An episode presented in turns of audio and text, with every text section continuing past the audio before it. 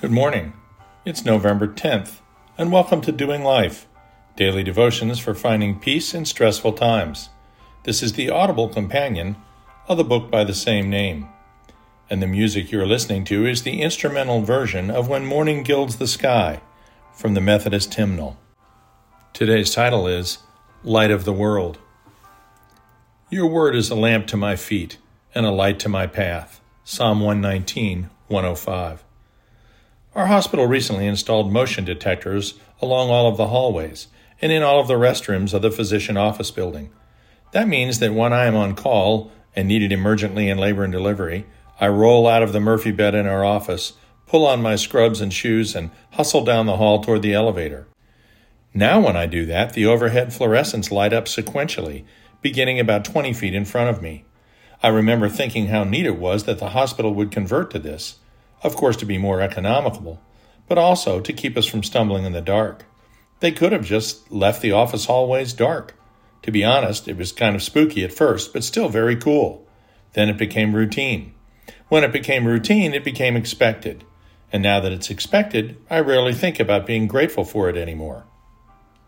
Believers have the Lord to light their way, every minute of every day and night, through every shadow, in every dark closet, in every dark forest, through every storm, through whatever plans Satan has, and through every night, moonlit or not. John 8 12. The verse above tells us that God's Word is what lights our way, and so it does. But let's not forget the beginning of the Gospel of John. The Word is God. The Word is Christ. The Word is the Holy Spirit. Trust in the Lord, and He will disperse the darkness of your darkest hour. Isaiah 60, 19 through 20, Micah 7, 8.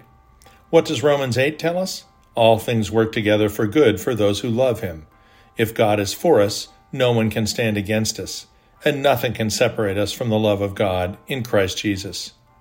Those who once walked in darkness have seen a great light. Isaiah 9 2. Christ disperses the darkness of your soul. The light of salvation, offered on the cross through the grace of God, shines bright indeed. Pretty reliable lighting system, huh? When I walk down the hall in the hospital, though, the fluorescents aren't lit up 200 or 100 or even 50 feet ahead.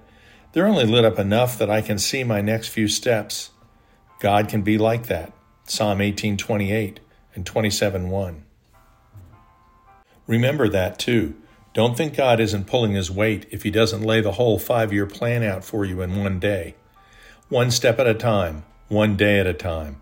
Psalm 32 8, 37 23, Proverbs 3 5 through 6, 16 3 9, Isaiah 48 17, 58 11, Jeremiah 10 23, and Romans 12 12. Slow and steady wins the race. Dear Heavenly Father, we love you. Thank you that the dark which causes us to stumble, causes us to lose our way, causes us to hurt ourselves and others, will never again be a cause for fear. Our trust in you is complete. Our faith in the one who created light is the most reliable defense against darkness that there is. Amen.